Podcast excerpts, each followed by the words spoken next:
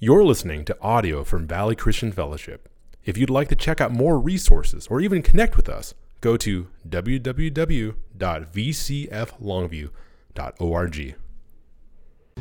Well, I am so excited to be here tonight, to sing with you, and, and then to come tonight and be here tonight after last night. We had so many people at Valley serving so many other people in the community, and then to gather tonight and to open up the Word of God. I want you to remain standing as I read for you our next few verses as we're nearing the end of 1 Thessalonians chapter 5. Tonight, I'm going to read for you starting in verse 16. Listen to these simple instructions very simple instructions. Here's what it says it says, Rejoice always, pray without ceasing, give thanks in all circumstances, for this is the will of God in Christ Jesus for you. Do not quench the Spirit. The simple instructions. We'll stop right there and have a seat. Now, Tonight, we're going to handle each of these phrases in turn. But if you noticed in, your program, you notice the, the title for tonight's message, it, it has maybe some language that we're not familiar with. The title for tonight's message, our series is On Track, and we've been learning how to live on track, at least the way this book of the Bible describes it. And, and so tonight's message is living on track. It's living coram deo. You ever heard that word, that phrase before? Now, I assure you, it's not another strain of the coronavirus, right? It's not something like that. Well, coram deo, it's an old Latin phrase, and actually, very simply, what it means is it means before the face of God. Live on track before the face of God. Now, think about that for a minute. You realize that every moment of your life, there is not a single moment, there is not a single second, you don't take a single breath where your life is hidden from God's face. And this can be a this can be a truth that, that presents all sorts of different reactions in us, can't it?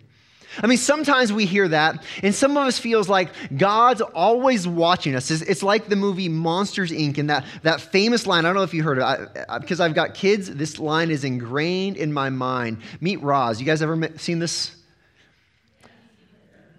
She's got this great line over and over again. One of the main characters, and his name is Mike, right? Mike Wazowski. And you know what she says over and over again? I'm always watching you, Mike Wazowski always watching. And it's kind of creepy, right? But that's how some of us think about God watching us. When someone stands up here and they says, they say, live your life before the face of God, you, you, start to get a little nervous. You start to squirm in your seat a little bit. You start to say, wait, wait, wait, I don't know if I want God seeing all of my life. This is a kind of idea that might lead us to be fearful instead of joyful. It might lead us to hide instead of pursue God in prayer. This is the kind of thing that, that has all sorts of different responses. Let me ask you tonight, as we, as we just throw this phrase out there, coram deo, before the face of God, how do you feel about that fact? How, do you feel about this truth that the entirety of your life is lived before God's, before God's very face? Now, I, I don't want you to be filled with dread tonight. I actually think that according to the, the text that we just read, there is, there, there is not dread in this reality. There's actually joy in this reality. According to the text we just read, there is not reason to flee God, there's actually reason to draw near God. According to this reality, there's reason to be thankful and ultimately to understand His Spirit working in our lives. And so, will you, if you haven't done so already, will you grab your Bible? Will you open it up or, or, or, turn it on? Will you land in 1 Thessalonians chapter 5? And will you pick up with me in verse 16? And what we're going to do tonight is we're just going to look through these four simple instructions one at a time and we're going to see how each of these instructions it helps us understand how to live your life Coram Deo. That, that's our big idea tonight. Tonight, I want to walk with you and I want to learn together how to live our lives Coram Deo. So let's start with the very first idea here. The very first idea is you live Coram Deo. You live before God's face. And, and so, and so because of that, you should rejoice constantly. You should rejoice all the time. You should be rejoicing constantly. Look at verse 16. Two simple words. Here's what it says Rejoice always. Rejoice always. This command here to rejoice, this is actually a command not about an emotion, but it's actually a command about an attitude. Sometimes we think joy is an emotion, but, but biblically speaking, joy is not, it's not an emotion properly understood. Joy is actually an attitude. The best definition I ever heard is, is joy is an attitude of delight. And so when you rejoice constantly, when you rejoice always, this is you saying, I am going to have an attitude, and it's an attitude where I am going to delight before the face of God. I'm going to delight coram deo. Now, some of us sitting here, we say, okay, Mike, you want me to be delightful or you want me to have an attitude of delighting, but you realize what I just went through today? Some of you, you, you, come into a room like this, and this has been an incredibly difficult week. I know some of the challenges that some of us in this room experience. I know some of the difficulties. I know some of the relational tensions and some of the difficult situations. I know some of the, the hardships that you experience. And so I know that you might not verbalize it, but in the back of your head, you're saying, Mike, you want me to rejoice? right. Why should you rejoice, though? What should cause you tonight sitting here? What should cause you to have an attitude of delight? I have a few things that just come straight to my mind. These, these are ideas that are rooted in the work we've already done walking through the book of First Thessalonians. Let me just remind you of a few of the, the main reasons that, that should cause you to obey this command, to obey this instruction, and to rejoice always. First of all, you, rejoice because you're in Christ. You rejoice because you are in Christ. Paul, in his very beginning of this letter in chapter 1, as he's describing these believers, these Thessalonians, remember what he says to them in, in chapter 1, verse 4? He says this He says, For we know, brothers, loved by God, that he has chosen you See, see, Paul, remember, Paul went and he met these people. He knows them. He's seen them face to face, just like you and I can see each other face to face right now. He, he listened to them profess their faith in Christ. He watched them go from saying, I, I am someone who is a God feared Jew or, or even a Gentile. And he, when he explained to them the death and resurrection of Christ, he saw the Spirit of God work in their lives in such a way that he was certain that they were in Christ. Look at the terms he uses. He says, God has chosen you. He says, I'm, I'm going to I'm to bring you near, I'm going to make you mine. He, he, he says they're beloved. He says they're loved by God. This, this includes all of the great joy that we have. You have forgiveness. If you're in Christ, you have been forgiven of all of your sin you've ever committed in the past. Any sin you've committed today, you're even forgiven of every sin in your future. All your sin has been wiped clean. Not only do you have forgiveness, you have a brand new identity.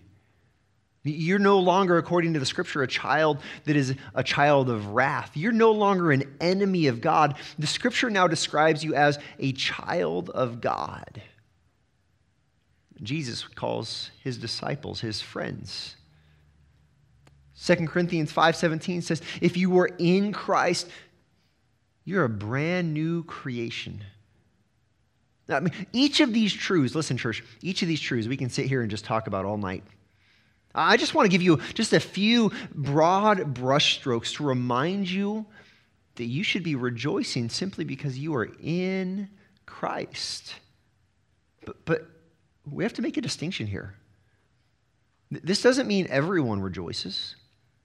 This means that those who are in Christ rejoice. You see, there, there is one key distinction in Scripture that is abundantly clear over and over again. And, and occasionally we just stop and we labor over it a minute just, just to be so transparent. You're not in Christ because you come to church. You're not in Christ because you drive the speed limit.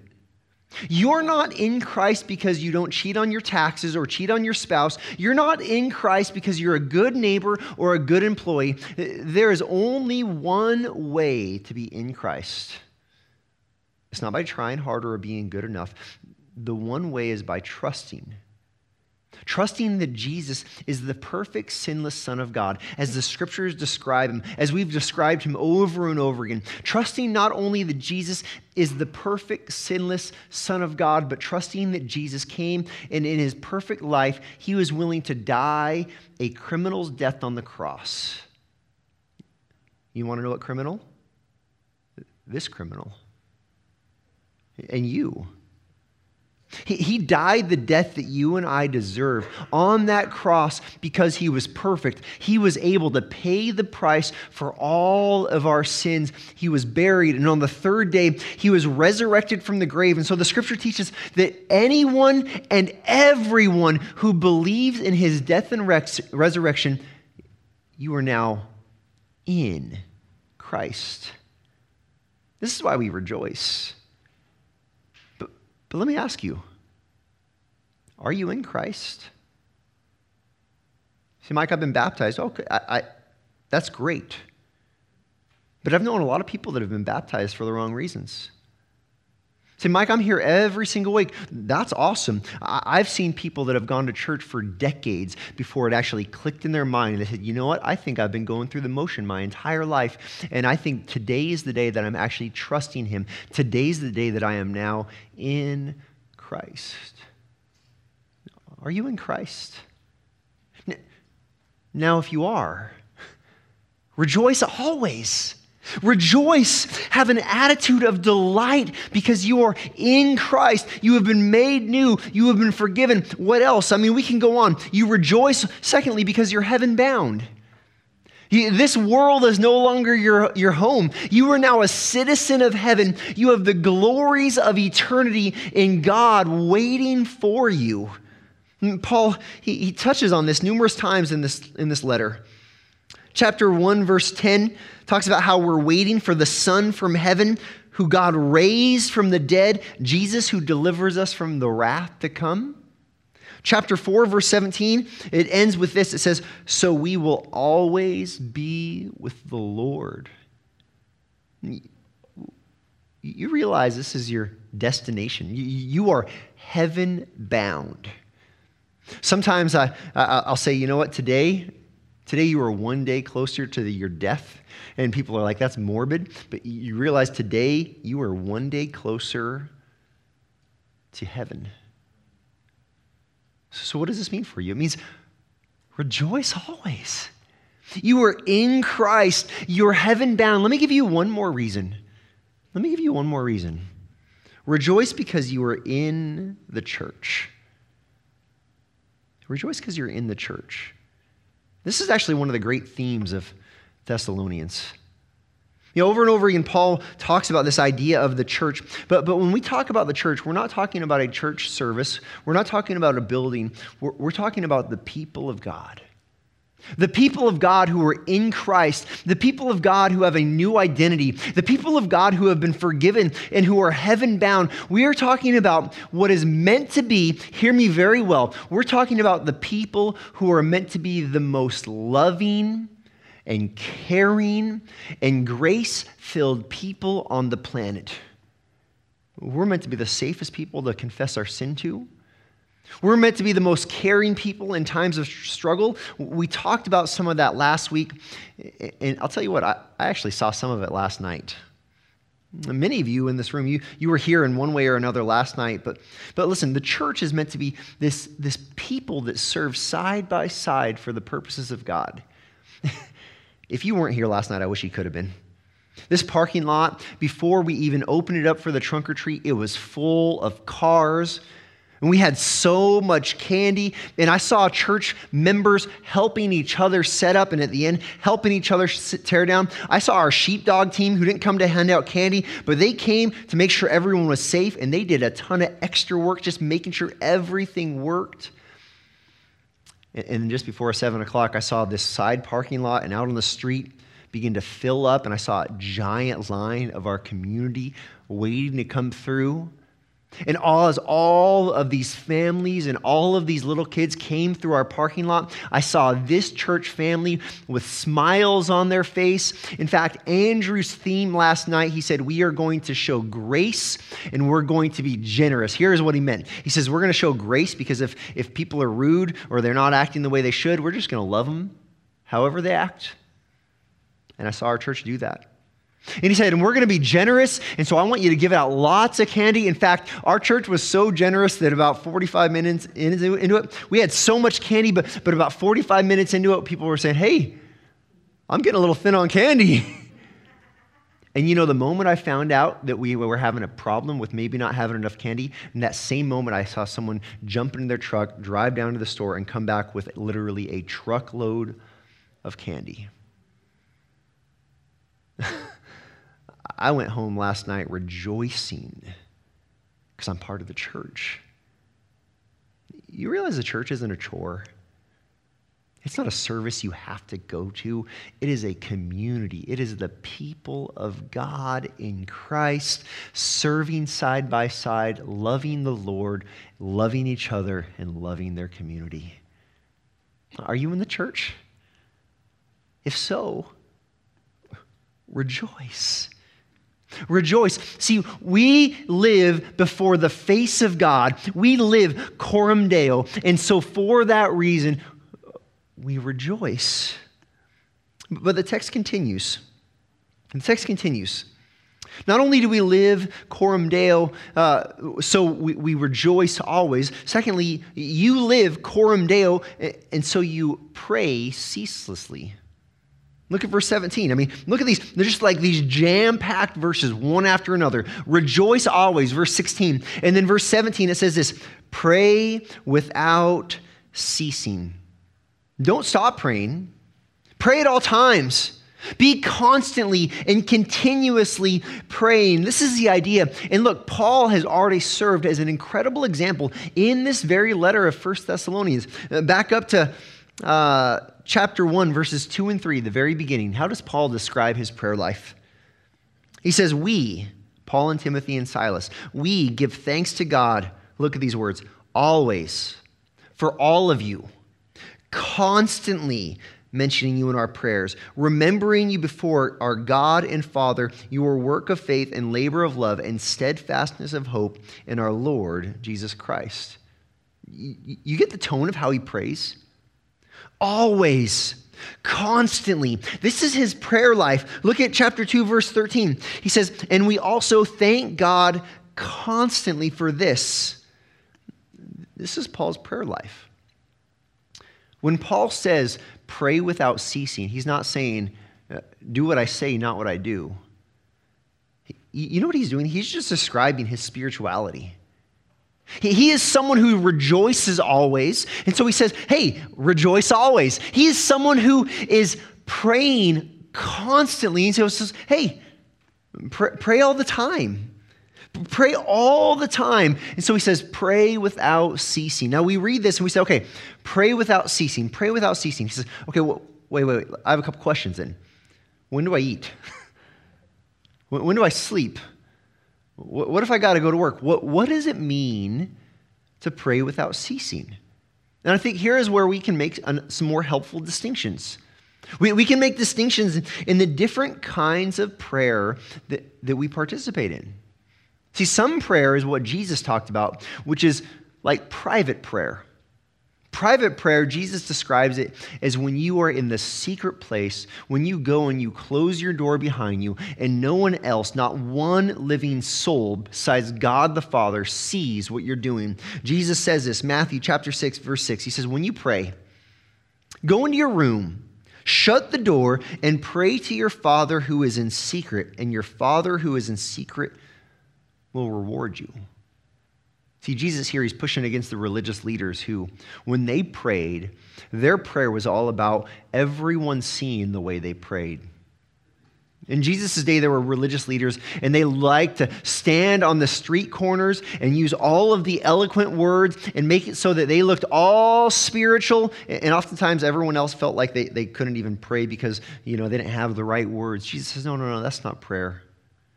When you pray, go into private prayer. And then he trains his disciples, verses 9 through 13. He says, Pray like this Our Father in heaven, hallowed be your name. Your kingdom come, your will be done on earth as it is in heaven. Give us this day our daily bread and forgive us of our debts, as we also have forgiven our debtors. And lead us not into temptation, but deliver us from evil. Again, this is another text of Scripture that we can just sit here all night. In fact, in 20, 2020, we, uh, 2019, we went through the, entirety of this text. And we just pulled out the amazing truths about what we learn about God. We, we learn that God is the Father. We learn that He is the King, He has a kingdom. We learn that He is the provider when we pray, Give us our daily bread. We learn that He is the one that brings salvation, right? He says, Forgive us of our debts. He, he is even the one who protects us from spiritual warfare and the, and the evil of this world. And we can sit here all night, but, but this is one way we pray. We go and we sit with our Father in secret. But, but there, that's not the only way to pray.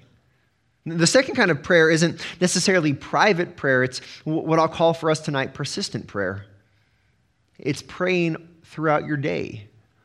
It's recognizing this. It's recognizing this. You are always before the face of God. You live coram deo. And so at any moment and at every moment, you can simply talk to the Father. You can tell him whatever's on your mind.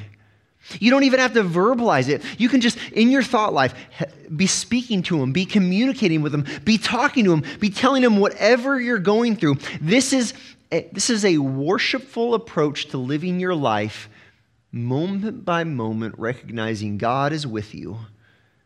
Ephesians 6 18, it, it's a similar passage to this. It says this it says, Pray at all times in the Spirit with all prayer and supplication to that end, keep alert with all perseverance, making supplication for the saints. This is, very simply, this is just living your life prayerfully. Let me, let me give you a handle on this. Prayer is a giant topic. It's hard to have a one point on prayer in a bigger message. But let me just give you a few ways to think about this every moment kind of prayer life, this, this persistent prayer life, this, this life where you pray without ceasing. One of the simplest ways to think about it is just to, to recognize there's always something you can be praying about. How I learned this when I first came to faith is just with this the simple word acts. You've probably seen this before. I put it in your notes. I'm not going to spend a lot of time with it. But this is one of the ways where I how I pray without ceasing. The A stands for adore. There's times in my life throughout my day where I'll just stop and I'll just I'll just honor God. I'll think, God, thank you for your faithfulness. If you pray with me, usually one of the first things I say is, God, thank you that you are so good and so that you're you're so faithful. It's recognizing how God is God and just being amazed with Him. You know, one of the easiest ways you can do that is just say, God, wow. Look at that sunset. Wow. Look at you saved me. Wow. And it's adoring him for his goodness in your life. That's what A stands for. You can do it any moment. You can be doing it right now. God, wow. And the C is simply confession. Here's what it looks like in my life. When, when I find that I say something, like if I, if I say something harsh to one of my kids, right, usually I'll go end up talking to them. But you know what I'll do? I'll say, God, in that moment, I'll say, God, I'm sorry I did that. I'm sorry I was so short with them. If I find that I have an attitude that is, that is kind of rude or kind of arrogant, it, just in the quietness of my heart, right, right in my mind, I'll just, God, I know that's not honoring to you. I'm sorry. Just right there in that moment, I'll confess it and I'll move on. And the T. And the T is just to be thankful. It's recognizing God's goodness, but, but it's actually just saying thanks. We're, we're going to talk about this in just a moment in further length. And then finally, the S, it's kind of a, a, word we don't use a lot, but it's supplicate. Simply put, it means to ask. It's asking God for your needs. And this is usually me moments before I come up to preach. I'm just saying, God, help. God, use your word. God, allow these people to see a little bit of your glory through whatever I have to present. God, do what you can do and what I cannot do. God, move. Oftentimes it's, it's pleading and it's begging. You can do this throughout your day. You have a tough conversation at work. God, will you help me have wise words here? You're, you're feeling anxious or stressed. God, will you calm my spirit? Would you give me confidence in you? This is just praying without ceasing. This is what Paul is talking about here living your life coram deo, before the face of God. Listen, just like church isn't meant to be a chore, prayer is never meant to be a chore. God's not timing your prayer to make sure you're praying enough. God's not like, oh, well, you didn't pray enough today. No, prayer is an invitation. Pray without ceasing is an invitation to come before Him with every concern and every care and find that He's right there meeting whatever need you have. You get to live your life coram deo. And so pray ceaselessly. Let's continue, though. We rejoice consistently. We pray ceaselessly. And then you live coram deo. So, so be thankful continuously. So, so be thankful all the time. Look at verse 18 again. Very simple text, right? Here's what it says it says, Give thanks in all circumstances, for this is the will of God in Christ Jesus for you. Thankfulness and rejoicing go hand in hand. Thankfulness and prayer go hand in hand. This is like it's like a package together. It's like this is just how you live. You're, you're, thankful because you're praying to God, recognizing His goodness, and you're rejoicing. You have an attitude of delight because of who God is and what He's done for you. See, you're thankful, and according to this, you're thankful for. Look at the text. In all circumstances, you're thankful in all circumstances. Let me just remind you how to thank God for a moment. First of all, remember to thank God for the good in life. You ever found you've experienced something great in life and you haven't stopped to recognize that it comes from God's hand? You, ever had a good moment, a good day, a good day at school, a good day at work, a good day doing whatever it is you do with your day? And you're like, man, today's a great day. And you're like, wait, why was it a great day? Is it because how awesome I am? Usually, in those moments, you stop and you say, wait, today's a great day because, because of God's kindness toward me. In fact, not being thankful, especially for God's goodness, is one of the greatest sins you can commit. Romans chapter 1, verse 21 describes it like this it describes mankind and the wrath of God being poured out upon mankind. And here's what it says. Here's why it says, For although they knew God, they did not honor him as God or give thanks to him. But they can be futile in their, in their thinking, and their foolish hearts were darkened. And here's what we do we, we, we recognize God's goodness. We, we know He's there, but, but so often we fail to give Him thanks for His faithfulness and His goodness. We fail to give Him thanks for the fact that the breath that I breathe right now, it's because Jesus sustains it. And so we end up, instead of being thankful, we end up with, with the wrong attitude, with, with an attitude maybe that's complaining all the time. D- don't raise your hand. Who, who here complained about something today? I said, don't raise your hand. I don't want, I don't want to know. You don't need to raise your hand. We all do. We, we get these, these moments where we start to complain. You want to know why? Because we're not being thankful. You know, you know what other attitude goes along with it is the attitude of entitlement. Oftentimes we complain because we feel like we're entitled to have whatever it is we want.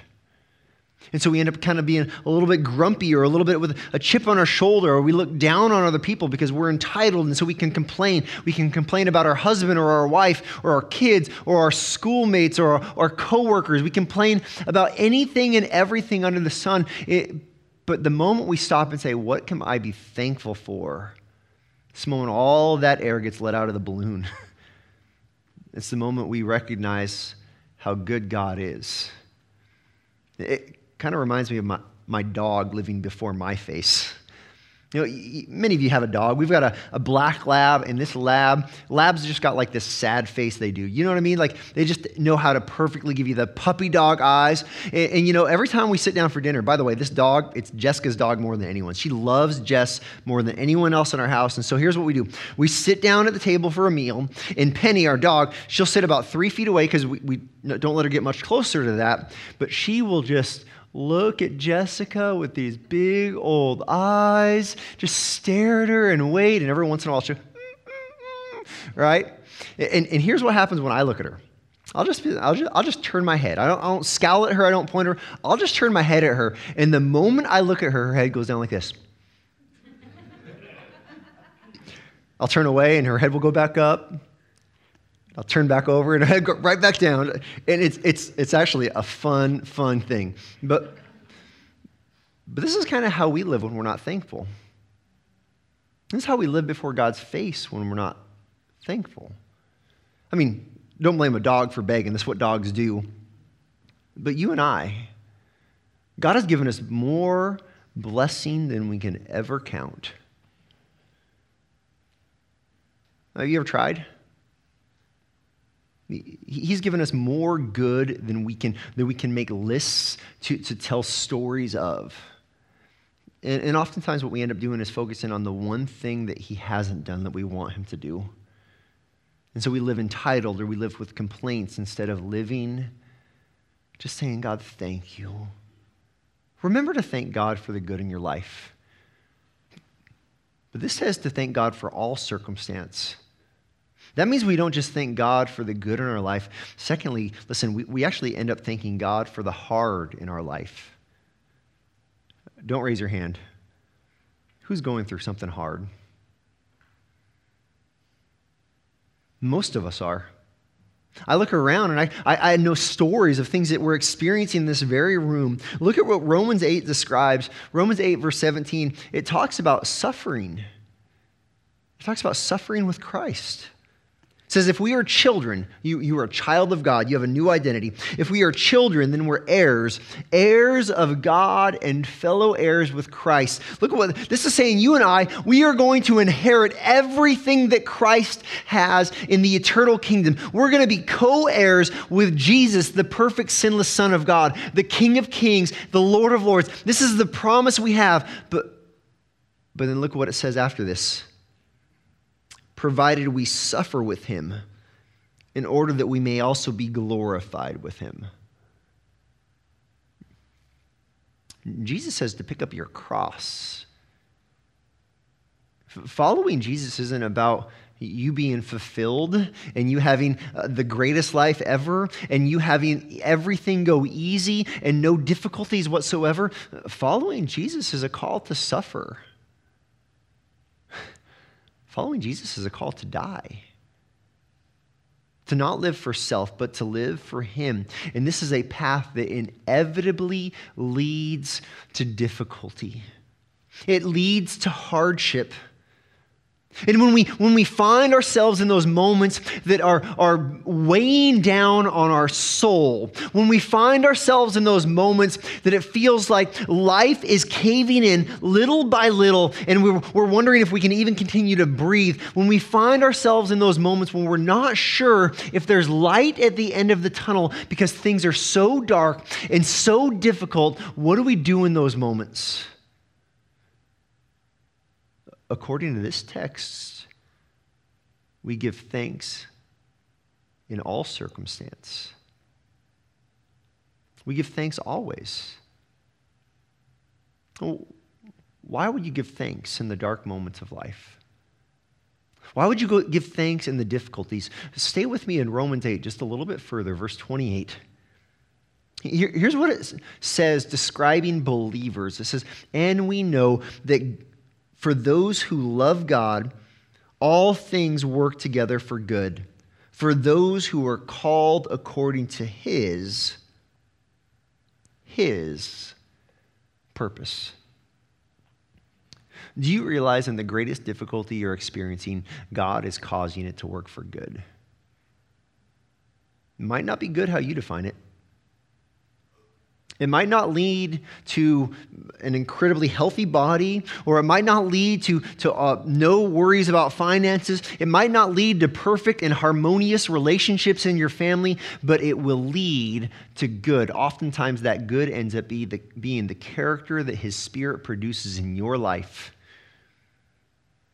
One of the things we mentioned last week that seemed to catch the most traction in my conversations this past week is, is that the difficult people in your life, God put them there for a reason to grow your character. The difficulties in your life, the situations, you, you give thanks. Here's what it looks like God, I really need help in this situation.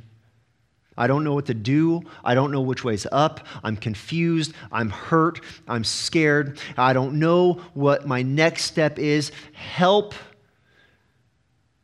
But I also want to thank you because I know you're faithful even in this difficulty. I know you're faithful to use this moment, this circumstance, this hardship. You are using it for my good.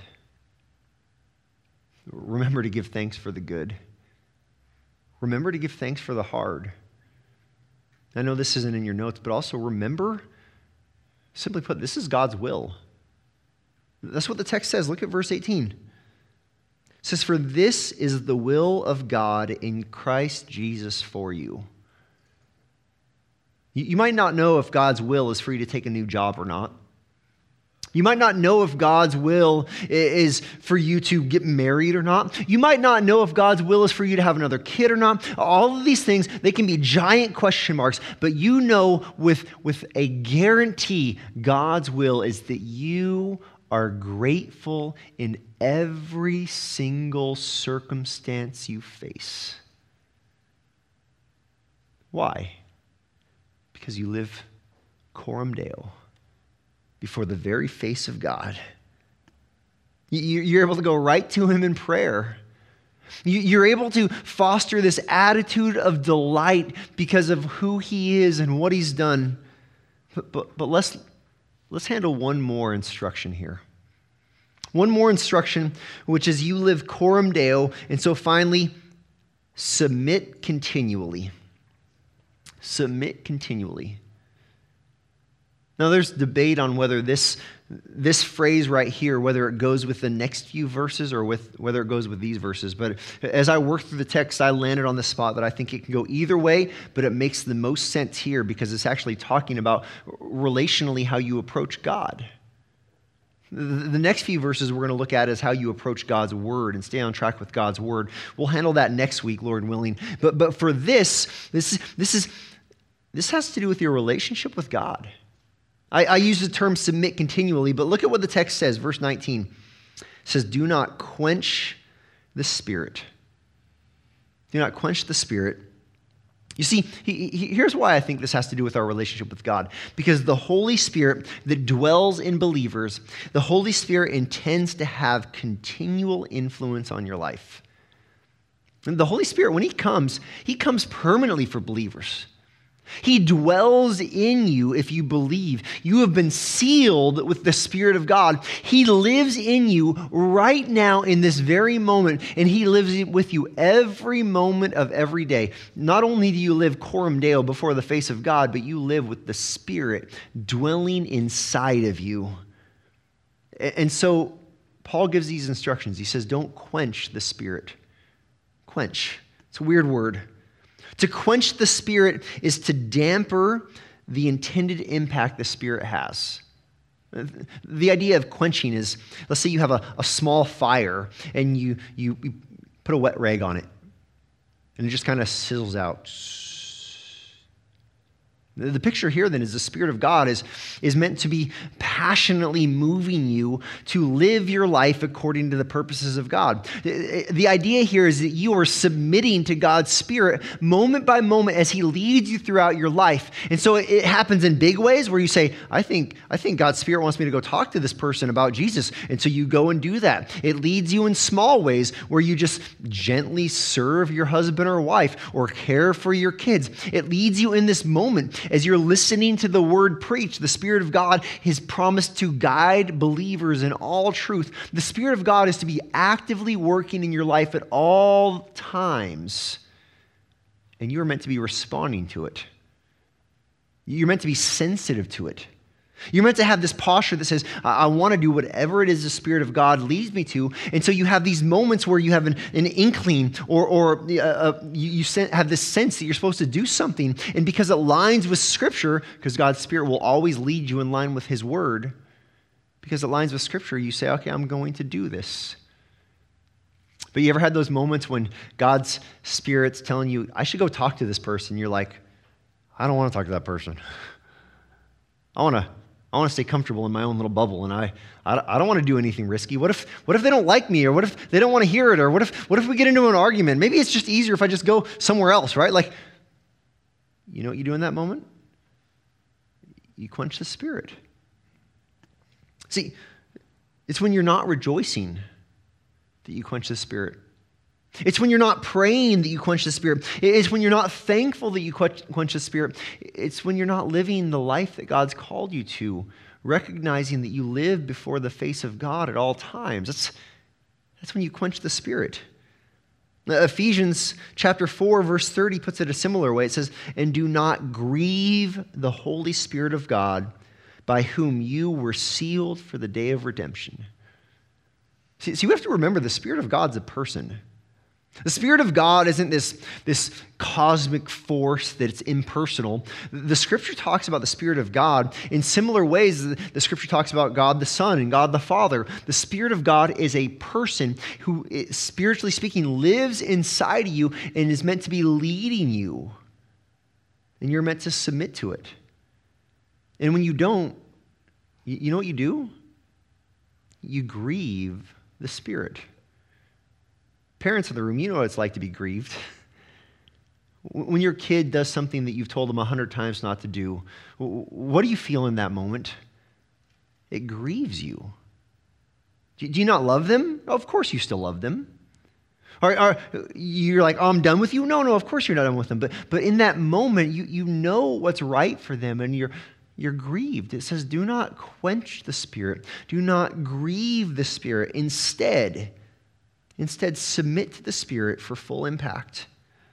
Galatians 5:16 puts it this way, "But I say walk by the Spirit and you will not gratify the desires of the flesh."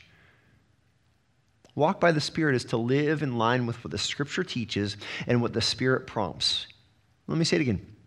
Walking by the Spirit is to live in line with what the scripture teaches and what the Spirit prompts. So, when you're walking through life and you say, I think I should go, uh, you know, set that car on fire, that, that's not the Spirit because it doesn't line with the Scripture. but, but if you're walking through life and you see someone in need and, and inside you just have this, this prompting that says, I should go help this person, you know what that is? That's the Spirit. Don't, don't quench it, don't grieve it. Submit to it, walk in it. Live in it. You see, you live your life before the very face of God. You live your life Coram Deo. You want to know what it's really like? It's not like Roz from Monsters Inc., where she's like, I'm always watching. I think it's much more like this. This last week, my wife sent me a video. She took a photo. Uh, Asher was upstairs playing his ukulele in his door jamb. I think we got a photo up here, maybe. She totally spied on him. I don't think he knew at all. She was right there. You know what? He was, he, he was playing jingle bells on his ukulele, getting ready for Christmas. The video she sent was awesome. I just, and she's just, she's just homeschool mom, doing a hundred things at once, but always watching. Always watching. And she sees these moments These, these wonderful moments when a kid does something exactly what they're supposed to. They're walking in line with their instructions. Yes. More than that, though, they're walking in line with the life they're called to live. They're living Coram mom. but you live Coram Deo. Every moment, God's right there with you. Every moment you live before His face, you know what that means for you? That, that, that means that God's not like this, it means He's like this. And here's what He says Rejoice always, pray without ceasing. Give thanks in all circumstance and submit to my spirit. Don't grieve my spirit that I've placed inside of you. Will you accept the invitation? Will you accept the invitation for all of your life to live Coram Deo? Heavenly Father, what an amazing God you are. What an incredible gift that we have, knowing that we always live before you. Thank you for, for those in this room who are in Christ. God, I pray that the I pray this text will have a, an incredible impact on each of their lives. I pray that they would, it would release them from guilt and from shame. I pray that it would, it, it would release them from anxiousness and worry and dread. Instead, that they would feel the good pleasure of our, the good Father smiling over their life. God, I pray that we would remember that, that our lives are in Christ, and so that you you see the perfect, the perfect life of Christ when you look at us. And God, I pray that that would lead every one of us to, to live this life, we've described tonight, fostering an attitude of delight all the time, praying without ceasing, giving thanks in the good and in the hard and Father, help us not never to quench the Spirit. Help us to be so sensitive to live according to your, your Spirit. And God, I pray for those in this room who maybe have yet to trust you. I pray for those who are, they know they're undecided. And Lord, I pray, honestly, I pray if there's anyone here that maybe they think they've been in Christ, but they really haven't. They've been trying to be a good person, but they, they're not in grace. They're still living in their guilt. I pray that tonight would be the night that you would reveal your great love to them, that you would show them the forgiveness in Christ, that they would trust in his death and resurrection, that their sins would be washed away and their life would be made new.